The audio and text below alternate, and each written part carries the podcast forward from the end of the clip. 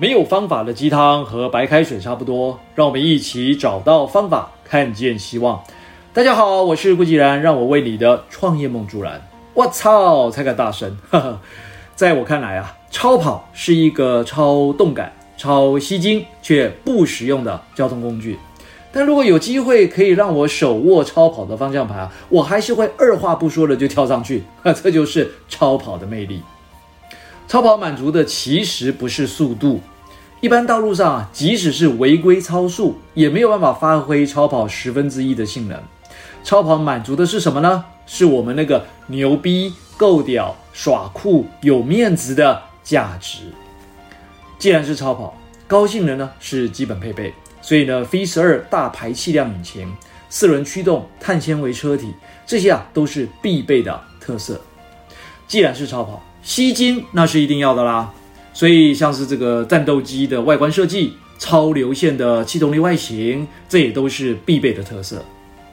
既然是超跑，那操控性能也是不能妥协的条件。所以，先进的高科技座舱、气压式的悬吊系统，那都是必备的特性。既然是超跑，那舒适度也不能打折扣，也不能牺牲的啦，对不对？所以啊，像是这个这个 Air Contera 的这个鸡皮内装啊，还有这个多项性按摩的座椅啊，那都是必要的特色。综合这些价值、利益、特色，你会想到是哪一款超跑呢？对我来说啊，想到的就是 Lamborghini 的那个叫做 Aventador LP 七八零零 Four Artima 的这一款超跑。哦，我不是在讲叶配文哈、哦，不是哈、哦。我想要说的是，商业模式里面的价值主张。其实啊，即使是像这种价格已经贵生生到爆的这种超跑市场啊，你知道有多少种超跑吗？你看法拉利的 LA 法拉利就拉法拉利，还有 Enzo，这个兰博基尼兰博基尼啊，它还有这个所谓的 Fenino，对不对？还有另外一款叫做 Reventon，对不对？哦，应该叫 Reventon。好，那另外呢还有什么呢？还有迈凯伦系列的啦，对不对？McLaren 的 F1 啊，P1 啊，哇，这都非常有名，也非常贵啊。还有这个布加迪威龙啊，还有像是那个帕加尼啊，帕加尼的 Zonda 有没有？呃，应该叫 Zonda，Zonda 啊。还有帕加尼的那个呃 Vira 啊，还有像这个科尼赛格的，呃，应该这个这个怎么念啊？这叫 Agera 啊，应该叫 Agera，Agera 啊。好，那科尼赛格还有一款是 CCXR。那我们比较熟悉，像奔驰呢，也有 SLR 了。保时捷呢，啊，这个台湾现在到处都是啊，这个九一八的 Spider 啊，啊，玛莎拉蒂也是很普遍了啊，MC 十二啦，啊，另外还有像这个阿斯顿马丁的 One Seven Seven 啊，其实你真的数不完啊，这个让人会眼花缭乱。所以你说竞争激不激烈呢？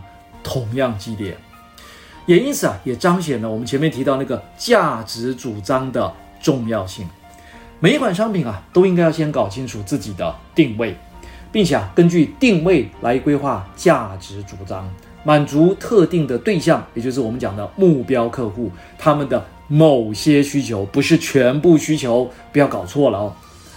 会购买超跑的人啊，一般啊，也都不是看价格，当然价格是一种身份的彰显了，但是他们在意的不是价格，因为超跑的价格对这些真正的有钱人来说，就像是一部玩具车而已。更没有 CP 值的考量，而且啊，通常车库里面也都不会只有一部超跑啦，所以超跑市场的价值主张就是要锁定个性诉求。就以刚刚提到这款兰博基尼的这个这 Aventador LP 七八零 S Artima 为例、哦，它的价值主张啊，就是一部屌到可以在普通道路上发挥实力的超跑。哎，我重复一遍、哦。一部屌到可以在普通道路上发挥实力的超跑，这就是它的定位。无论在速度性、操控性、舒适性上都有惊人的发挥。所以，连超跑这种商品啊，都要在价值主张上面去锱铢必较。回头审视一下，那我们自己在卖的商品呢？我们真的有掌握那个定位跟价值主张吗？这两件事会很难吗？不会，只是知道跟不知道的差别而已。价值主张来自于利益，那利益呢，就来自于前面提到的那一堆的特色。哎，我帮大家稍微整理一下，复习一下。刚才讲喽，这个 Lamborghini 这个 Aventador LP 七八零 Four 那 a r t i m a 的价值主张有哪一些东西呢？好，来，它的价值主张呢，就是一部屌到可以在普通道路上发挥实力的超跑。这样屌又有实力的超跑，必须要具备的利益是什么呢？就是高性能、吸睛、有操控性以及舒适性。那每一项利益要具备哪些特色呢？啊，以高性能来讲，就是前面提到的 V 十二的大排气量的引擎啦，四轮驱动啦，碳纤维的车体啦。吸睛的部分呢，就是要这个战斗机外观设计，还有超流线的气动力外形。在操控性的部分呢，则是先进的高科技座舱、气压式悬吊系统。在舒适度方面呢，那刚才讲到那个鸡皮内装嘛，那个 Air Control 的这个鸡皮内装，还有多项性按摩座椅。哎，还有还有。超跑的品牌跟车款这么多哦，要怎样才能够脱颖而出呢？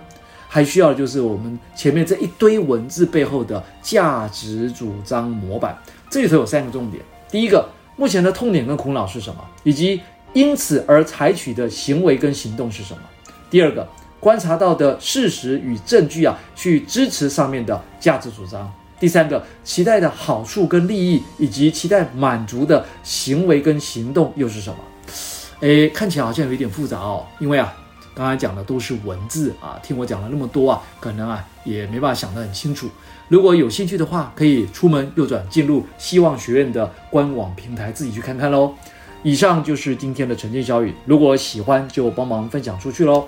善知识要传递才能产生力量，我们下回再会。